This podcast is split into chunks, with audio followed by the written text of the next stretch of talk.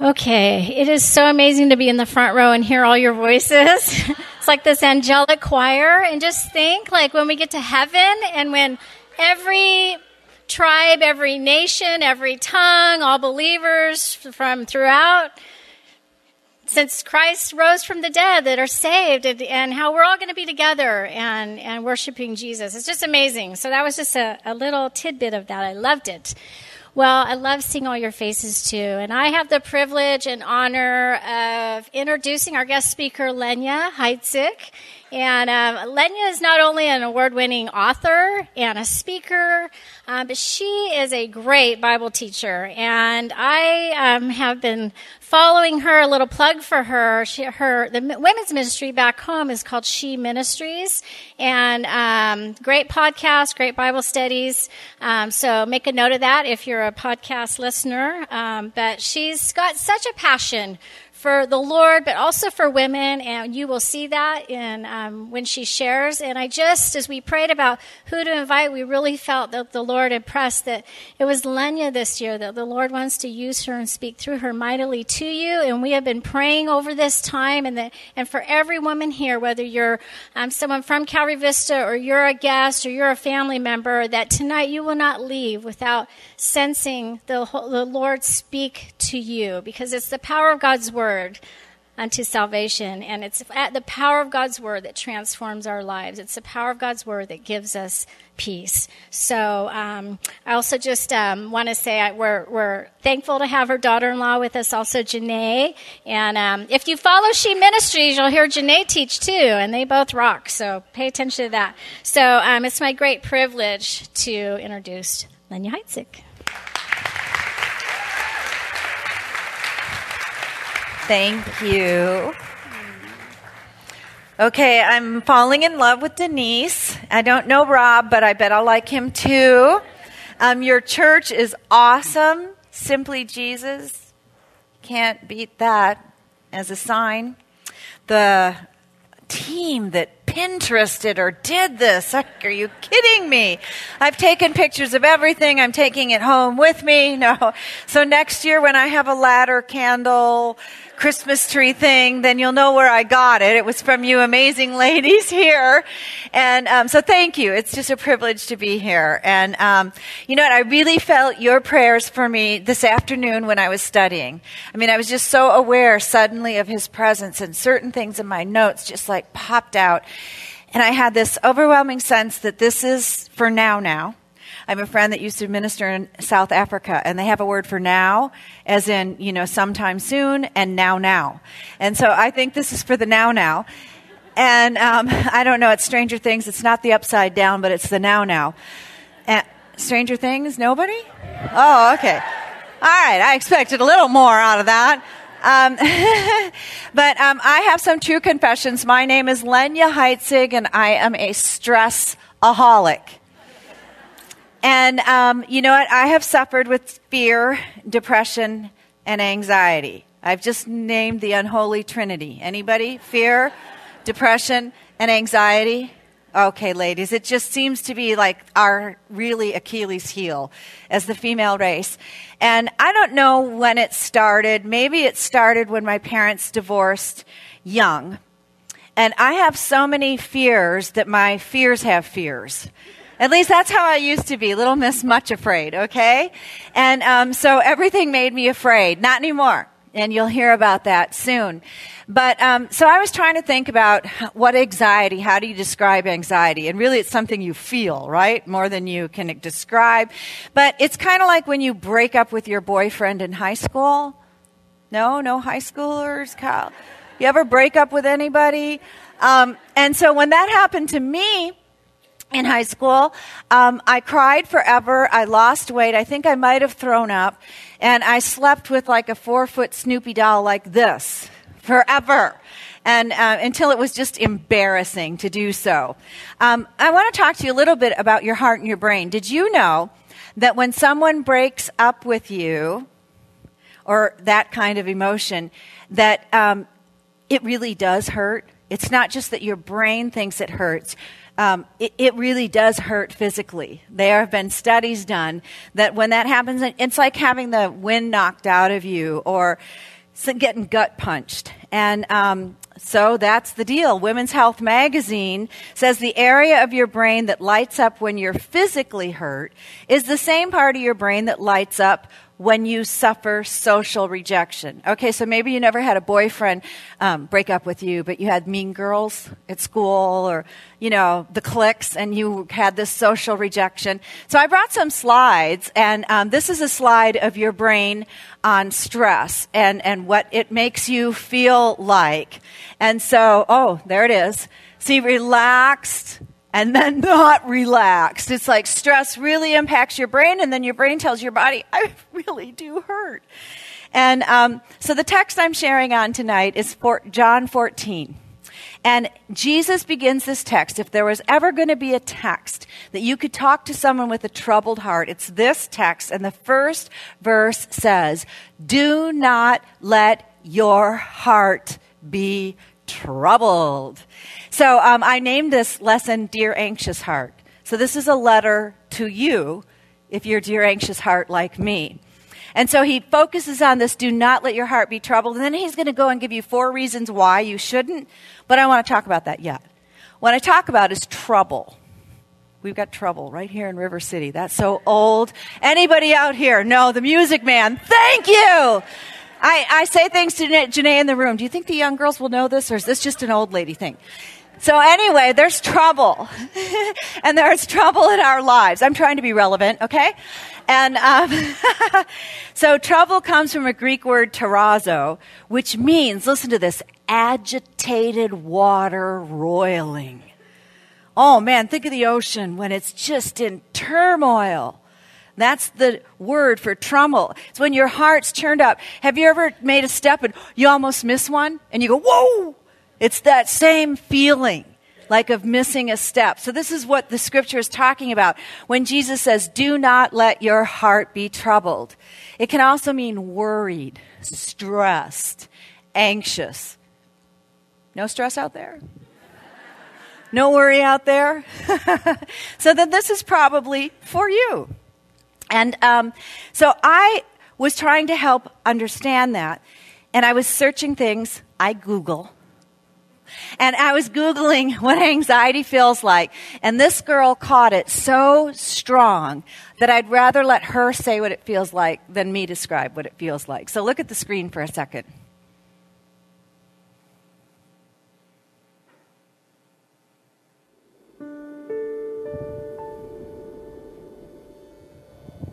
From the outside, it's easy to think that somebody's got it all figured out. Because my hair is curled and my cheeks are intentionally flushed, I must not have a care in the world. As if it were expected for my demons to be worn like a scarlet letter pinned to my chest. And they assume if you cannot see it, then it's not really there. As if pain does not exist unless you're bleeding or slung in a cast or staggering with a limp.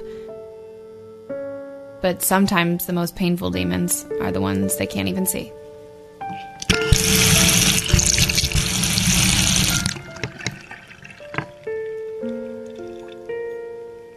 So we learn how to smile, how to grin and bear it. Because nobody likes to talk about the tough stuff. I don't like to talk about the tough stuff. I have anxiety. It feels like every cell in my body is moving so fast that my veins are blurry. That despite the constant metronome of my heartbeat inside my ears, it's like listening to a spastic drum line. Feels like bees in my ears, like a broken white noise machine playing all of the sounds at once. And I don't even realize I'm gritting my teeth or cracking my knuckles or rubbing my forefinger against my pinky or twisting the gold band on my middle finger, holding on to myself like I'm the only lifeline bridging the gap between reality on my own two feet and the atomically loud abyss of noises and sounds and feelings of fleeting rushing through my veins. And I'm avoiding eye contact.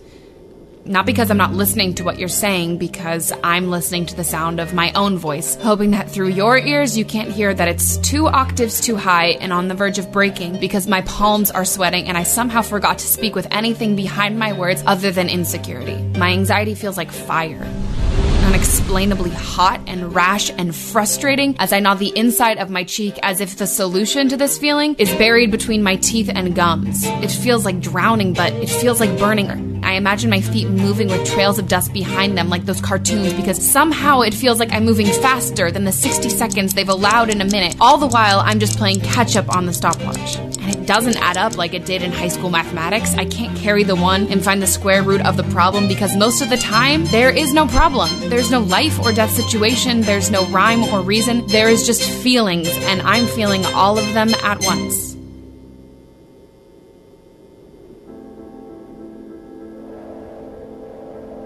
Some days are better than others. Some days are worse. But they're just days. And I've got more where they came from.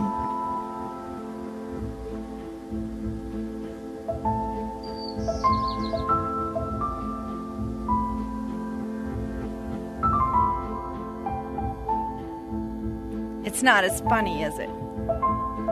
Because so many of us wear these masks and we're avoiding the eye contact and we're trying to do cover up, and inside we're just falling apart.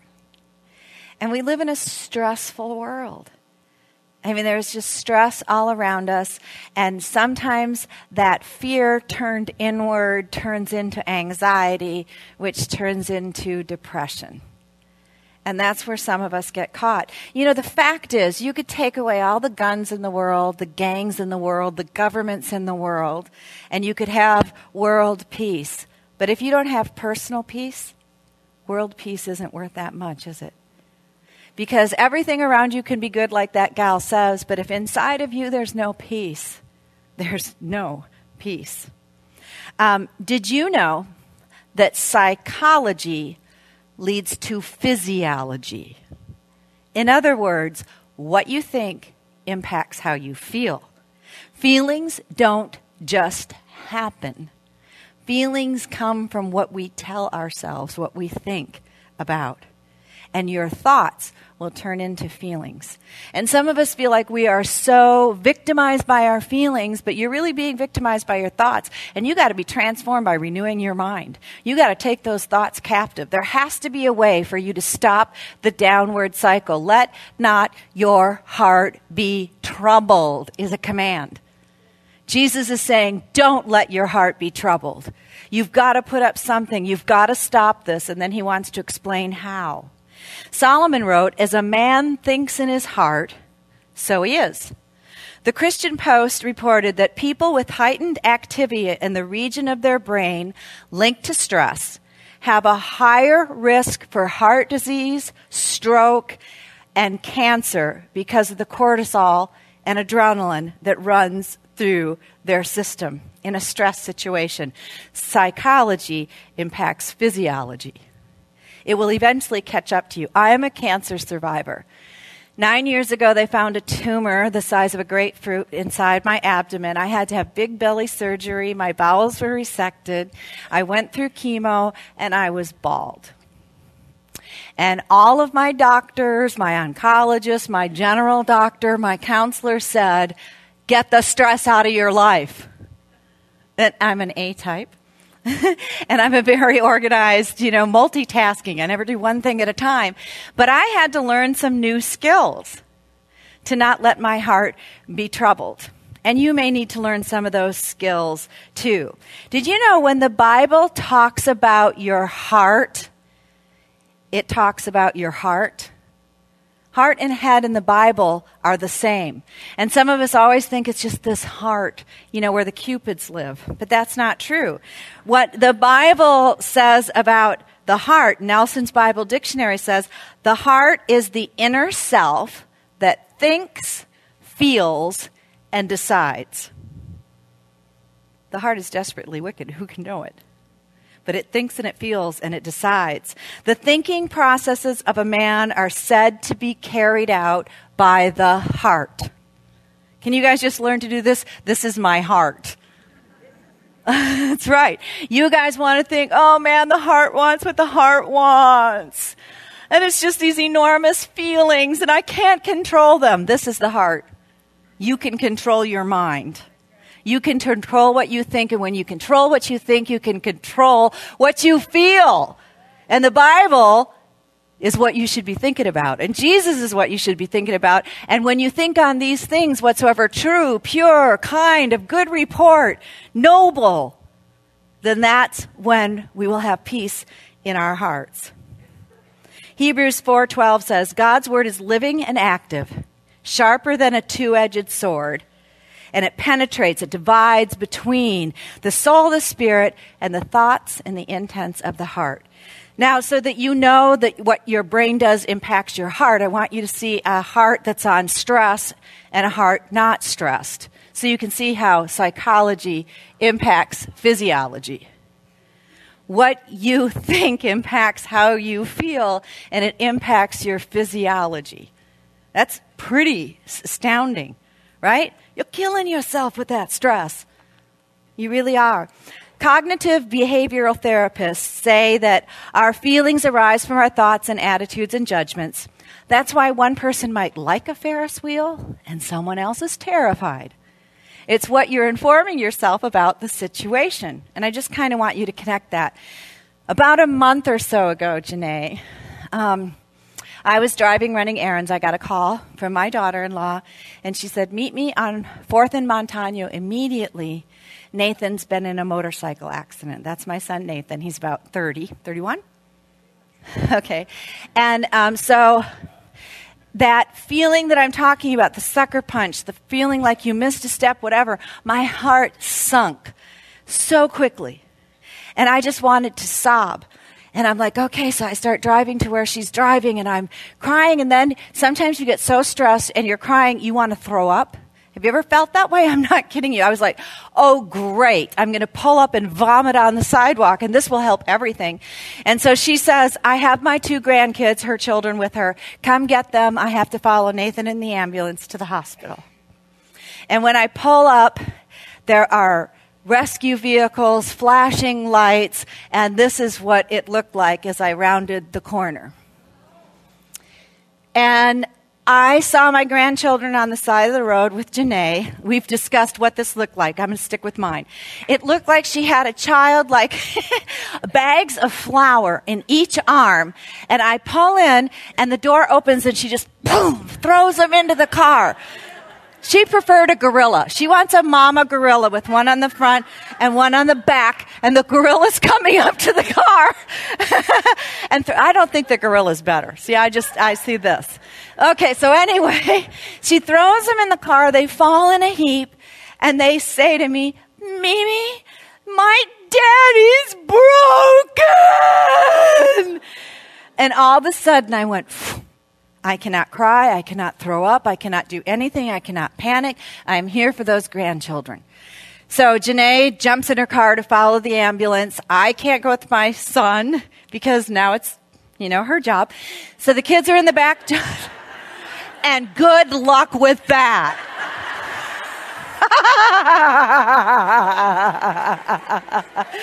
Any mothers out there of sons? He still wipes his face with his shirt. No. So anyway, I digress. Um, so I have the kids in the back seat and they're crying. And I go, okay, you guys, we need to pray. Let's pray. We're going to ask the Lord. And they're going, Mimi, Mimi, is daddy okay? Mimi, a million questions.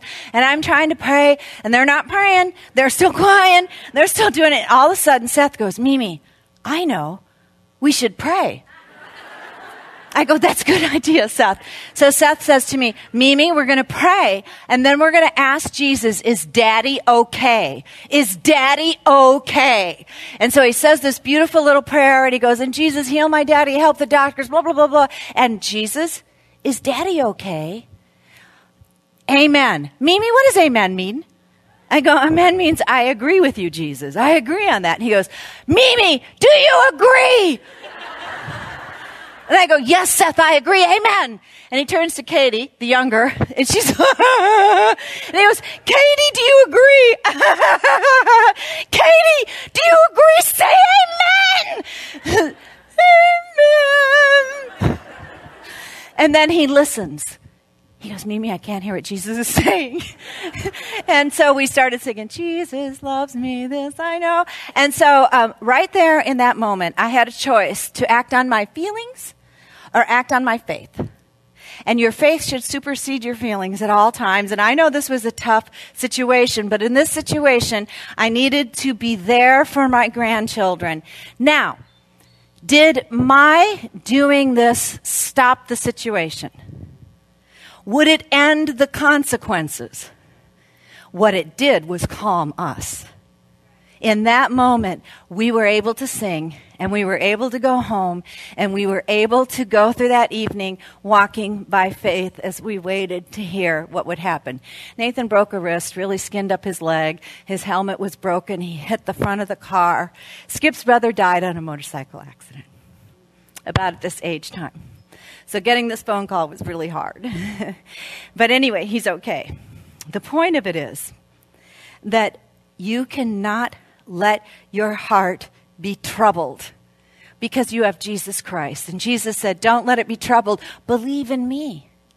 You believe in God. If you don't believe in me, believe in me for my works' sake. Because the works of Jesus verify the words of Jesus. The miracles let us know that He can do anything, and we're to cry out to Him in faith. And these are the situations where we have to rein it in and bring it together. And that's what's happening here in the upper room. That's where we are. This is Jesus' last will and testament. The last few hours with his disciples. And he knows he's leaving. So he's going to give the best information. If you're leaving, if you know you're dying in a few hours and you bring your family in, what you have to say is super duper important, right? These are the last things, and this is what Jesus is doing. And he says, Do not let your hearts be troubled. That's where he begins. So, Seth and Katie were in the car. Seth and Katie and I have this routine every Wednesday we spend together. I pick them up from school, we do something fun, a hike to the river, crafts, mall, whatever. We come home, we make dinner together. We go in the hot tub. We take a bath. We do stories. We look at videos. We go to bed. It's a routine they know better than I do. And they're going to do it. Mimi, what are we going to do today? You know, and that kind of thing. So when we got home, that's what we started doing, going through these routines. And each routine settled them more and more. And there's this idea for me that there's the ministry of presence the power of presence. When you're alone and you're anxious and someone you love or know comes in the room, you can breathe, right? So in the hot tub, Katie's little body just melts like a noodle. She just starts, like, finally, you know, she's starting to relax. Well, Dr. James Coan did a study and he did this really interesting thing of contrasting a brain. They would hook a woman up to electrodes, and then they would do intermittent shocks, not letting her know when or when they were going to happen, and they would shock and then they'd watch the brain. And they found out that the anticipation of the shock was as bad as the shock. That's what we call anxiety. We're waiting for the shock or the shoe to drop. And so then they thought, okay, let's take this a little bit further. What if we bring that woman's husband good friend, mother in the room, and let them hold hands. How will their brain act now? This is the slide of the brain that is holding hands or alone while being stressed. Isn't that amazing? There's power in the presence, and Jesus is present with you. And sometimes you have to acknowledge his presence and know that he'll never leave you, he'll never forsake you. Do not let your heart be troubled because Jesus is with you and there's power in this presence. Jesus wants to interrupt the downward cycle of the panic in the disciples because he had just told them, I'm leaving. You're leaving? God is breaking up with us? All the way back to what does it feel like to have rejection? Jesus just said, I'm going. And you know where I go. And where I go, you're going to come too. And then in this upper room, they're like, we don't know where you're going. And we don't know how to get there. And so they're very confused. So imagine the disciples. Everything they've ever needed, He has provided. He's given them everything money out of the fish, loaves into fishes, bread out of stones. I mean, everything they've ever needed. And now Jesus says, I'm leaving? They're like, how are our needs going to be met? So he's saying to them, I may not be with you physically, but let not your hearts be troubled.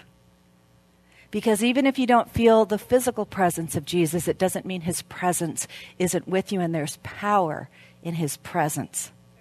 Amen. So, in John 14, it says, Let not your heart be troubled. You believe in God. Believe also in me. In my Father's house are many mansions. If it were not so, I would have told you. I go to prepare a place for you.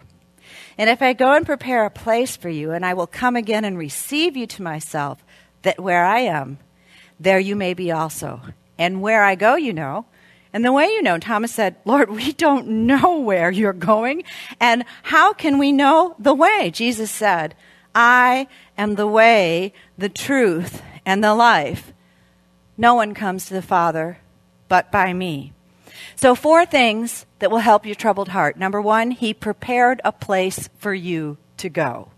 Number one, in my mother's, father's house are many mansions. If it weren't so, I would have told you. Jesus starts by saying, Heaven is a real place. I'm going there, and I'm going to take you there. You should settle in your mind that heaven is real. Heaven is described in Scripture as a kingdom, an inheritance, a country, a city, and a home. Revelation 21 says the streets are paved with gold, the gates are made of pearl, and the walls are encrusted with jewels. I have to think he literally means that's what it looks like. And there was a man who was rich and he was dying, and he asked God, Please, can I take it with me? No, you can't. You know, I've never seen a hearse pulling a U Haul. You can't bring it with you. And since this guy was a really good guy, God makes a concession. He says, okay, you can bring one suitcase. He dies the next day. He comes to St. Peter. You know these things. And Peter goes, You can't take it with you. That suitcase is not coming in here. And he goes, Check the books. God said I could bring one bag with me, and I'm bringing a bag. He goes, Okay, let me just see what's in the bag. And he opens up the bag, and inside it is gold bricks, gold doubloons. And he goes, you brought pavement? Okay, heaven is a real place. I don't know if you guys remember Charlie Peacock from the 90s. I want to live like heaven is a real place. I want to live like heaven is a real place. In my everyday time and space, I want to live like heaven is a real place. Do you live like that? Heaven is more real than here. It's really, really real. Heaven is a real place. It's a physical place. He says, In my Father's house are many mansions. And so when he says this, a mansion literally means a place of variety or grandeur. It's a metaphor that he uses for heaven, and it's literal, it's actual. He uses the term heaven 532 times in the Bible. It's a real place. Many mansions is literally abiding place, room, or apartment. Now, I hate to tell you, I had to ask Skip about this. And he said, We probably have apartments, not mansions. And that was highly disappointing to me. Because I keep hearing I have a mansion, man. I'm waiting for the mansion. And so I was like, an apartment, that's a downgrade. And, um, but it's kind of not. Uh, John describes the heavenly dwelling, the New Jerusalem. It comes down from heaven, and he says, "In was in form a cube, and its length and width and height were each 1,400 miles." That would be about 2,250,000 square miles, which would be 15,000 times bigger than London. This is roughly the size of the moon, except it's in a cube. So somebody tried to do a rendition of this. I don't know, it looks like third dimension of the, I don't know, encounters of the divine kind. I mean, I don't even know what that is. But that's really what the New Jerusalem looks like. Henry Morris guessed that 20 billion people could inhabit that in its dimension from Scripture. 25% of the city, if you just use that for parks and roads or whatever, and then all the people that need to live there, and you have these public spaces, it still le- leaves each person a cubicle block of 75 acres to call their own. Heaven is a real place, and your apartment is ginormous. And it's a multi-dimensional place, so I guess we can drive up and down and sideways and vertical. I don't know. Maybe we don't have to drive. Maybe we fly. I, I don't know. But it's an amazing place. It's not just a real place, it's a personalized place. Jesus said, I'm going, but I prepare a place for you, Denise, for you, Debbie, for you, Janae. I prepare a place for you. It's a personal place. It's your place. It's your pad.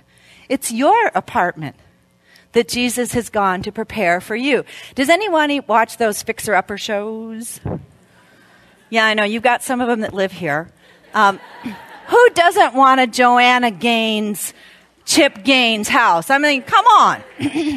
or the Property Brothers, those twin guys. I want one of those houses. Well, they get about 90 days to flip or flop. and Jesus has been up there 20,000 years getting your apartment ready. So, heaven is a real place, and it's a personal place, and it's a passionate place. It's called his Father's house. It's your Father's house. You're going to the homiest home you've ever known. It's your Father's house. And your Father, your Heavenly Father, says He loves you with an everlasting love. It's unending love, love without beginning, without end. In Jeremiah 31 3, it says, The Lord has appeared to me of old, saying, Yes, I have loved you with an everlasting love. Therefore, with loving kindness, I have drawn you. Again, I will build you, and you will be rebuilt. Do you think you might be a flipper flop? Maybe God is rebuilding you for the house that He's building for you. That He's getting ready, getting you ready for this perfect place, this personal place, this real place. I don't know about you, but I could use some rebuilding. And the older I am, the more I realize the rebuilding that I need. So he gave a place to you to go, and he says, I gave a path for you to know. He goes, Where I go, you know, and the way you know. The clock is ticking in the upper room. This is like right before Jesus is going to die. And instead of teaching them how to invest in Wall Street or how to get a better education, he is investing into their lives. The most important thing he has is those disciples, and he wants those disciples' lives. And three fire back Peter, where are you going? Thomas, we don't know where you're going. Andrew, Lord, show us the Father. And some think maybe they're a little dim witted. They're kind of slow on the uptake, but I'm grateful they asked the question. Because did you hear the answer? I am the way, the truth, and the life, and no man gets to the Father but by me. He gave a path for you to know. I am the way, not a way, the way. The way to heaven. If you are lost, he is the wayfinder. You feel lost? Jesus is the way. He can take you all the way home. I am the way is epic. It is emphatic. It pulls out any other opportunity or religion to tell us how to create utopia. Jesus is the way. Period.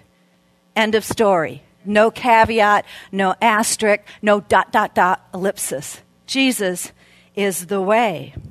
The truth is, you can't work your way, You can't pay your way. You can't pray your way. You can't say your way to heaven. Jesus is the way. There is no other way, and Jesus makes it very clear. I've given a path for you to know, and He is it. I remember back in the day, Debbie, us Jesus freaks, who have been here a little while, we used to have the sign that was this. Do you remember what it was? One way. Look at this. Ah, that's Chuck Smith and Lonnie Frisbee. And it was down at Corona Del Mar. And we all used to go in one way. Love you, sister. One way, man. Instead of peace, we'd always go one way. I want to bring it back. I want to bring it back. Anytime you see me, just go one way, Lenya. One way. It's so awesome because Jesus is the way. Now, I don't know about you, but I am directionally impaired. Ask Janae. Every time I've walked out of the hotel room, I have gone the wrong way. In a hotel! So you just have to now picture on your freeways out here. It is just utter confusion. I have the GPS, right? Every time we get in the car, she says, You're the navigator. I pull it up and she goes, Which way do I go? And I go, I don't know. Because it doesn't tell you when you're in a parking lot. You have to be on the street. And then it says recalculating route. And I'm like, I didn't know whether to go left or right. So I go, Janae, when you hit the street, I'll let you know which way to go. because then Siri will tell me. So my sister and my mom and I were traveling and we were in Europe and um, we were walking and we got lost. And so my mom and sister are holding me accountable for this lost state. And they're like, Where's our hotel? I'm like, I don't know. Where's our hotel? I mean, you know, this is not my skill set. And so they make me go in a grocery store. Don't know where the hotel is. They make me ask passerbys. Don't know where the hotel is. I go, oh, yeah, I got that GPS thing. Put it in there. We kept rocking the wrong way. We'd walk like a mile one way and then we go, oh, wait a minute. Sorry, it's this way. And we were so confused until finally I say to another guy, Do you know where this hotel is? He goes, Yeah, it's right there. okay, so if you need to find the way when you're lost, would you like a map or a man? I want Jesus Christ to show me the way because the GPS just doesn't work for me. And Jesus said, I am the way, the truth, and the life. No man gets to the Father but by me. He gave a path for you to know. Number three, why you should not be troubled. Let not your heart be troubled. He did great works to make his Father glow. I am in the Father, and the Father is in me. Or else believe me for the sake of the works themselves. If you don't think I'm the guy and I know the way, Look at the miracles I've done. Don't those testify that I'm the way, not Buddha, not Muhammad, not Zoroastrianism, or I don't know, Hinduism, which has like so many ways it's confusing. But Jesus is the way, and his works show it. And he's pretty much saying here, like Father, like Son. He is declaring that he is deity that his works authenticate who he is. And he's also saying, like, if you know me, you know the Father. If you've seen me, you've seen the Father. That's pretty much what he's intimating here. Know is used in Scripture 141 times. In, God, in the Gospel of John, 141 times. It's a very important thing in the Gospel of John that they may know you the only true God, Jesus Christ, whom you have sent. That's why John wrote the gospel. So you would know. So he goes, that you may know. I want to know.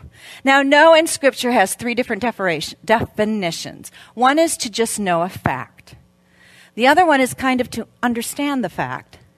And the third is to have a relational, intimate relationship with this knowledge. In case. I want to know Brad Pitt. Like, I know who Brad Pitt is. Did you know he went to Shawnee High School? No, no. Shawnee, he was born in Shawnee, Oklahoma, and he went to Kickapoo High School. All right, so now I not only know who Brad Pitt is, I know stuff about him. So, right, I know him and I know things about him, but I don't know him. Right? Like we're not buds, we don't hang out. That's where it draws the line. Jesus is saying you can know about Jesus, you can know the fact that Jesus is the Son of God and he was born in a virgin birth and blah, blah, blah. But do you know Jesus? Yes. Amen, sister. Do you know Jesus as your Savior and your Lord and your God? Experientially, a relationship with Jesus Christ that you may know him. Oh, man. Jesus said in John 17, just a little further in the upper room, This is eternal life, not the fountain of youth. This is eternal life, that they may know you, the only true God, and Jesus Christ, whom you have sent. That's eternal life. I have glorified you on the earth. I have finished the work you gave me to do. The works of Jesus highlight the words of Jesus. What he says is true because of what he did. So he's done all kinds of works. Remember the woman who stretched out her hand to touch the hem of his garment? He is the wor- miracle worker. He turned water into wine. He cast demon out of swine. He gave sight to the blind. He made a shriveled hand unwind. Do you think he can settle your troubled mind?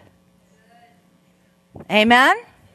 Amen. Jesus can do anything because he's a miracle worker. He performed 37 miracles that we know of, the ones that are written down. He did good works to make his Father glow so you would know that he came from the Father.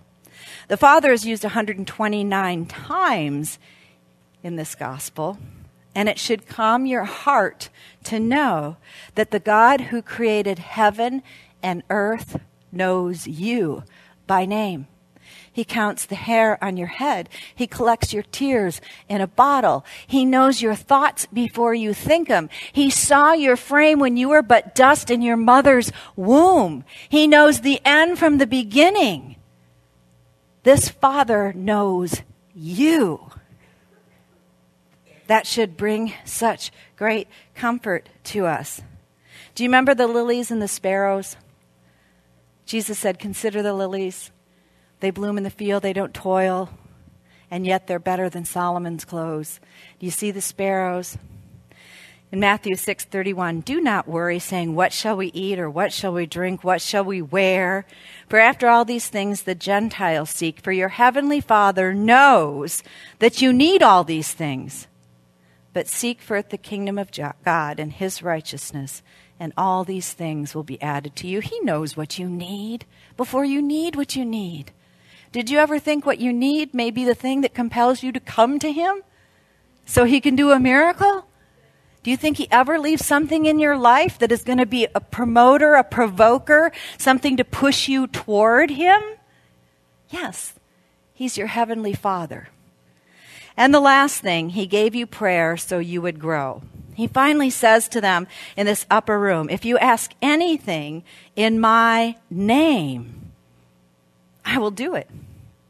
He says in verse 12, Most assuredly I say to you, he who believes in me, the works that I do, he will do also. And greater works than these he will do because I go to my Father. And whatever you ask in my name, I will do, that the Father may be glorified in the Son, if you ask anything in my name. This is like a blank check. I mean, God has given you a blank check. He's saying, okay, I might not be here to put gold in a fish anymore. I can't turn water into wine anymore with you. I'm not going to do this. But if you need anything, just ask. Little jingle. That's all. He says, you just need to pray and I'll provide it for you. He's saying, I'm going away, whatever you need, just ask and I'll send it to you. The gap between where he is and where you are is closed by prayer. That's it. Where you are and He is, it's prayer. First, it removes the distance. He's right there.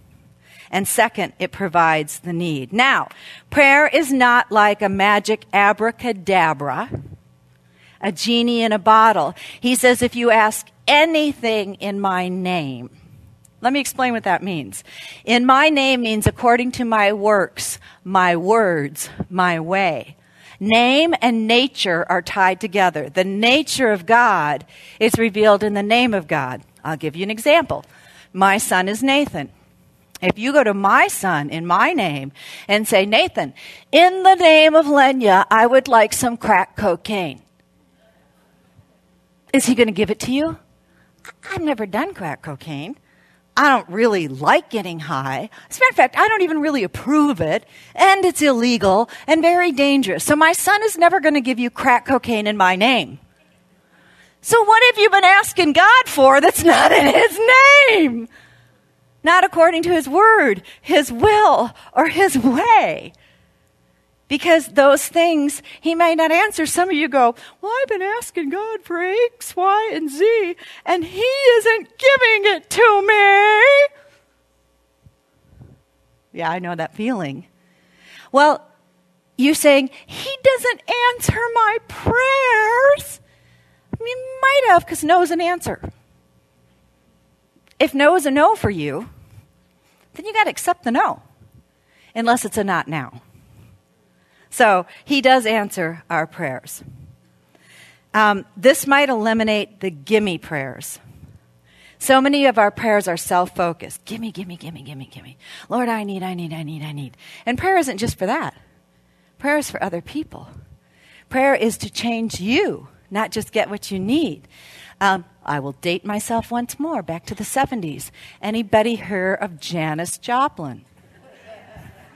oh Lord, won't you buy me a Mercedes Benz? My friends all drive Porsches. I must make amends. Work hard all my lifetime. No help from my friends. So, Lord, won't you buy me a Mercedes Benz? you know what? Californians, I feel sorry for you. Because there are like no Mercedes Benz in Albuquerque, New Mexico. Okay, very few. And Porsches and Rolls Royce. Man, they're everywhere out here. Your life has got to be so hard. So I can't blame you for going, gimme, gimme, gimme. I mean, everybody else has one of those out here. I don't know if you're praying what God wants you to pray for. Emphasis. Listen to this. Most assuredly, I say to you, he who believes in me, the works I do, he will do, and greater works than these he will do. He doesn't want to give you greater things. He wants you to have greater works. He wants you to do more than he did. He wants you to be amazing, God powered, incredible Christians that can do things, go places, and change the world in Jesus' name. That's what we're supposed to be praying for. Okay, sister back there. Amen. Amen. What are you praying for? Because he said, Ask in my name, and you will do greater things uh, than raising the dead. Oh, no, no. Uh, greater things than calming the sea. Can't happen. Greater things than you fill in the blank of the 37 miracles that Jesus did. And he said, Ask, and I will do it. Question When is the last time you said, Lord, I want me some greater things than these? Oh man, I, I want you to pray it. I want Calvary Vista women to do it. I want you to go places no women have ever gone in Jesus' name. And I will stand here and do this. Hallelujah, God. Go. Take them.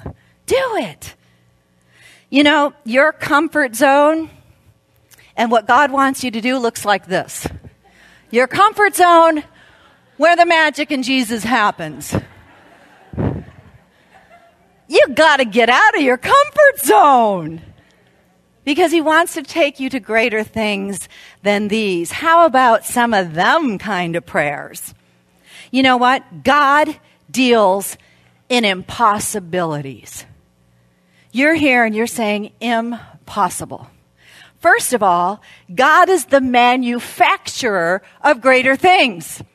You can't make them. He can. Ask him.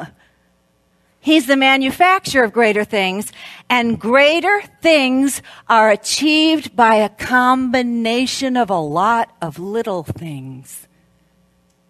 And they turn into greater things. So be encouraged.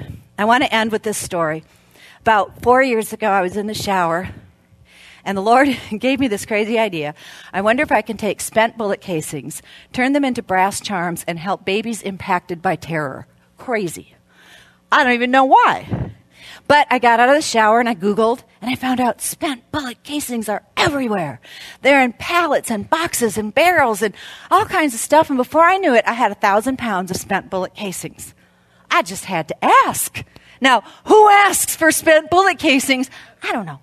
So anyway, I got the spent bullet casings, and then I find a jeweler and a designer, and the next thing I know, I'm melting brass bullet casings and making jewelry. And I'm like, okay, now, Lord, I have to find babies impacted by terror. I don't even know how to define terror. The UN doesn't. Everybody thinks everybody else is. Um, so, anyway, uh, Franklin Graham's a friend. I go, Franklin, got these bullets, making them to brass charms, want to help babies. And he goes, Well, you should go to Burma. I don't even know where Burma is. so I look it up. I go, Oh, okay. In Burma, Buddhists kill Muslims, and they kill Christians. And before I know it, I had to make a three day hike into the jungles of Burma. No phones, no lights, no motor cars, not a single luxury like Robinson Crusoe. There was nothing. and I am meeting babies who are running for their lives. In March, I was in Mosul when ISIS was still fighting the troops. I climbed through tunnels that ISIS did outside the city of Qaraqosh. You know, um, Iraq is a Christian nation uh, the prophet from Nineveh. So we have uh, this amazing Christian heritage. Do you know the Christians in Iraq still speak Aramaic, and Aramaic is the original language of Jesus? That Thomas went to Iraq. So I go to Iraq, and I still don't think you probably know to this day that ISIS was killing Christians. I never thought I'd be alive when we were living in a generation that they were killing Christians and we weren't picketing on the streets trying to stop it. They were beheading children. As a matter of fact, they had to come to the UN and have it declared a genocide. The White House called it a genocide. You know what a genocide means? You kill so many people so quickly that you may eradicate them from where they are. And so, I don't know, I found myself going to find children impacted by terror. Look at this. This is Malibu Barbie. This is not G.I. Jane. Greater things than these. All I did was say, Lord, let me see, can I help orphans and widows?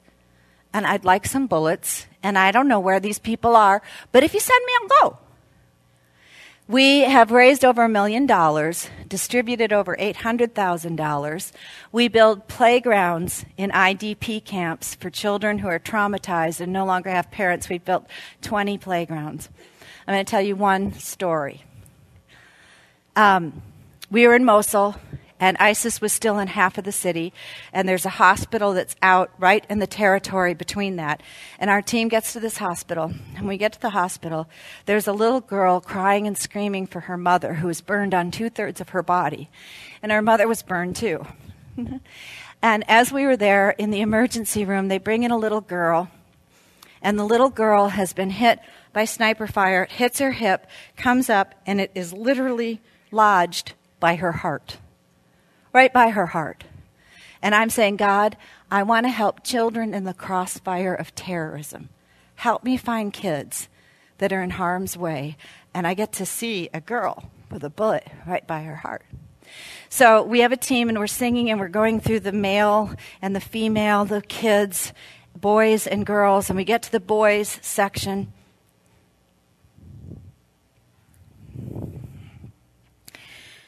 When some of the explosives go off, uh, the concussion is not just from the explosive, it will literally rattle their brains or break parts of your body just from. There was a little boy that both hands were in a cast. And we're singing, Our God is an awesome God. And he's going, boom, boom, boom, with this little cast in the air.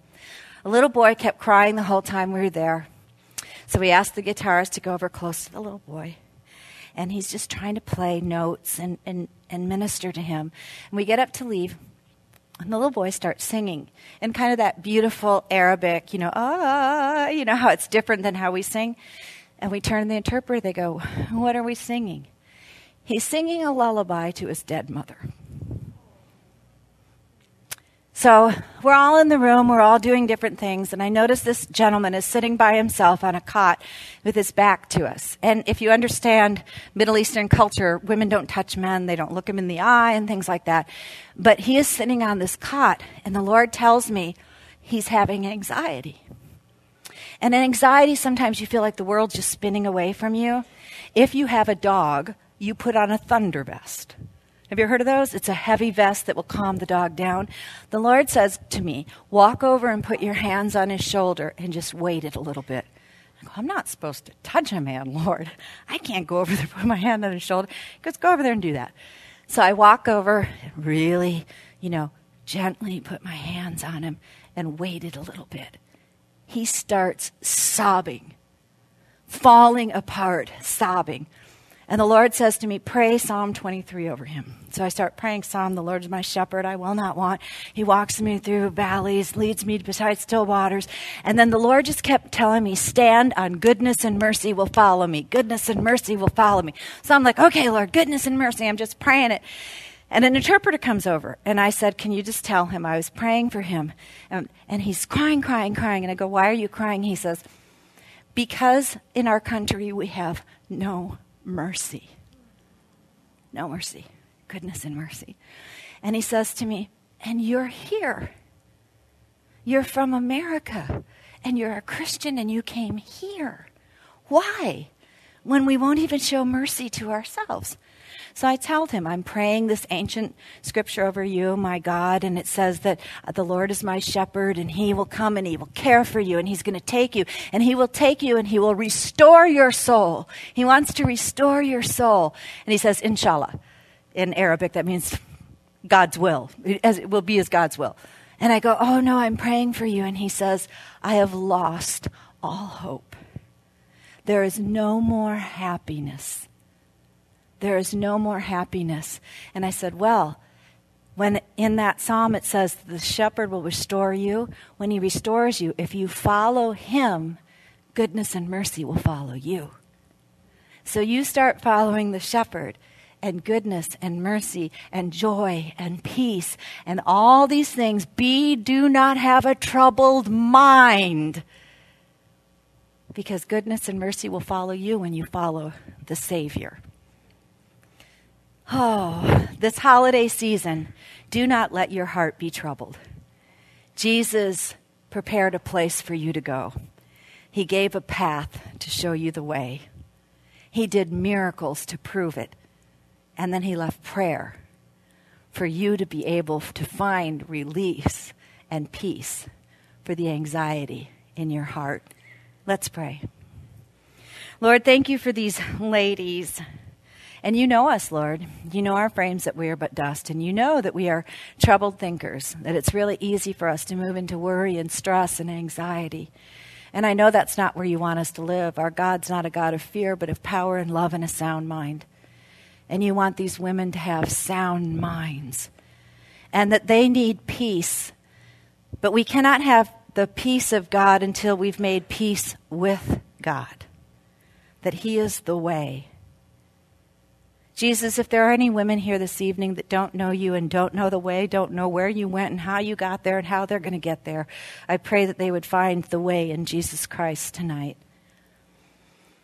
And Lord, I pray for those that are anxious and the enemy has just ripped them off. They're not doing greater things because they can barely get out of bed, barely function because of the depression and fear and anxiety that they experience. Lord, set them free. Those that are free in Jesus are free indeed, Lord. Set the captives free. Put them at liberty, Lord. Restore to them the joy of their salvation.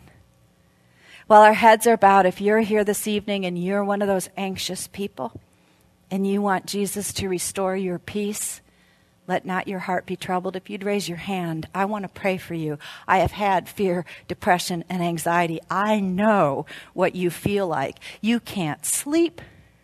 You don't function well. You have nightmares. I see so many of you. You're so debilitated by the expectations of others, by comparison, by so many things that hinder you. Lord, I see these hands and I see these ladies, and I want them, Lord, in Jesus' name to be delivered. Will you please set them free, Lord?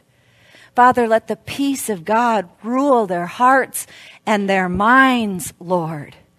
Set up a guard in their hearts. Be the Prince of Peace.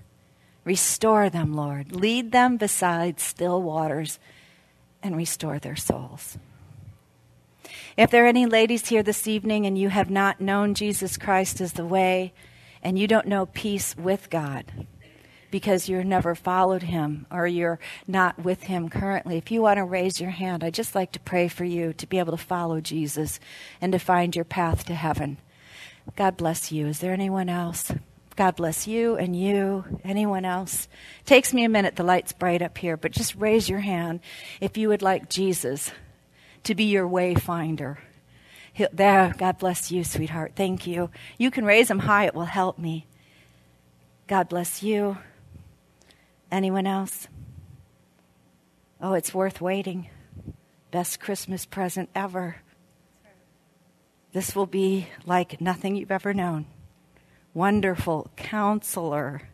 He will counsel you. He will deliver you from drugs.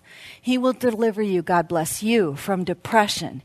He will deliver you from anxiety. He will come and be the Savior of your finances, the Savior of your situation. Is there anybody else that needs to receive Jesus, to follow Jesus, and find the way to heaven this holiday season? Just raise your hand. I see you, sweetheart. Lord, thank you for these. Thank you, Lord. You came to save the world of their sin. It is a holy night, not just now, not just 2,000 years ago, Lord. Lord, I thank you for these women. If you raised your hand, if you just say this prayer in your heart, Dear Jesus, I'm a sinner. Forgive me for trying to find my own way. Become the way become the truth, become the life in my life. Jesus, I surrender to you. I want you to be the Lord over all, over the mess, over the past, over the future, Lord. In Jesus' name. Amen. Thank you so much.